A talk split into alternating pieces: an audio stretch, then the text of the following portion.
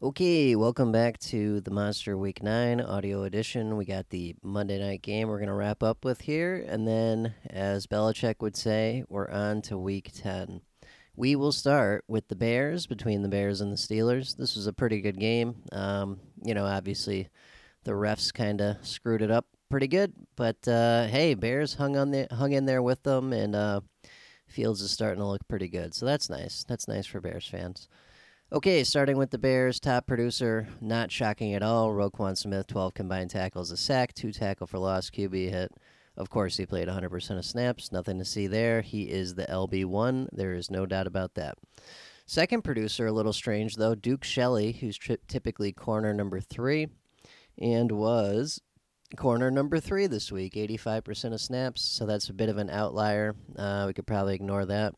Danny Trevathan came in for Alec Ogletree this week. Ogletree was inactive before the game. Trevathan only saw 39% of snaps, so we can ignore the 7 combined tackles. That's outlier production. DeAndre Houston Carson was in with Eddie Skidmark's Jackson out. He played 100% of snaps. He had 6 combined tackles. Whoa, he had a touchdown? That can't be right. Did he? Wow. DeAndre Houston Carson had a touchdown. I obviously did not watch all of this game. Fumble return touchdown, it looks like. That's interesting. Cool. That's outlier, the touchdown part. The tackles are nice, though. That's a decent floor. As long as there's an injury to Skidmark's and or Tashaun Gipson, DeAndre Houston Carson will be in. So that's your order of operations for safety waivers. Jalen Johnson, finally a good game at streaming corner for the first time since the Carter administration. He played enough with 100% of snaps and had 5 combined tackles, 4 of them solo. That's nice to see. Cassius Marsh landed a sack. That's an outlier. He only played 31% of snaps. You can ignore that. Robert Quinn had a good week. Sack, 4 solo tackles, 78% of snaps. That's pretty solid. Beyond that, it gets weird. Tashaun Gipson didn't do much for us. Akiem Hicks had a bit of a down week. Kendall Vildor, pretty terrible week. Bilal Nichols landed a sack. He's a defensive end, 54% of snaps in a 3-4. We can ignore that. And a bunch of dudes no one cares about. Let's look at the playing time. No real shocks so far. Trevathan replacing Ogletree and only getting 39% of snaps is a little weird. Ogletree usually plays a bit more than that, but either or has been pretty useless the past month or so, whether it's Ogletree or Trevathan. That other inside linebacker slot has been essentially useless, so nothing to see there. Looks like Travis Gibson also got some decent playing time this week. Just 3 combined tackles, though, on 56% of snaps, so nothing to see there either. So no real moves here. I mean, if the Ogletree injury is significant, Trevathan will be the guy, but, we're only talking 39% of snaps here, so that's not anything we want to go after anyway.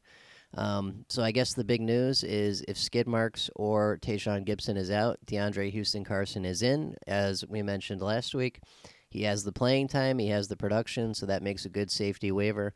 But you need to make sure that Skidmark's or Tashaun Gipson is out first, or Houston Carson will not be in. So that's the Bears. Heading over to the Steelers, Minka Stinkpatrick led the way, 8 solo tackles. He played 100% of snaps. Good week for him. That's nice to see. TJ Watt, monster week, 3 sacks, 7 combined tackles, 90% of snaps. That's pretty good.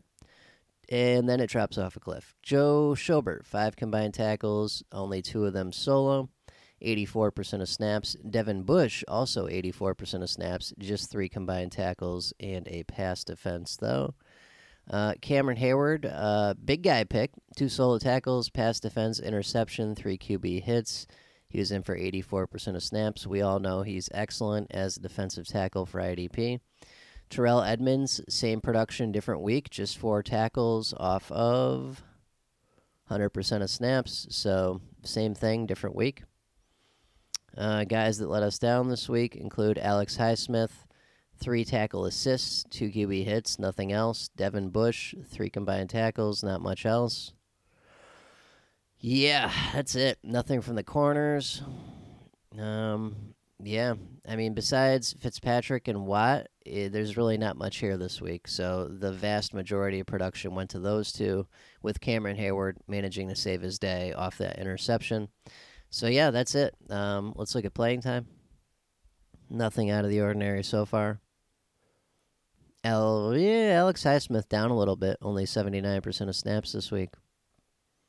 And that's it. That's the only thing that's really different.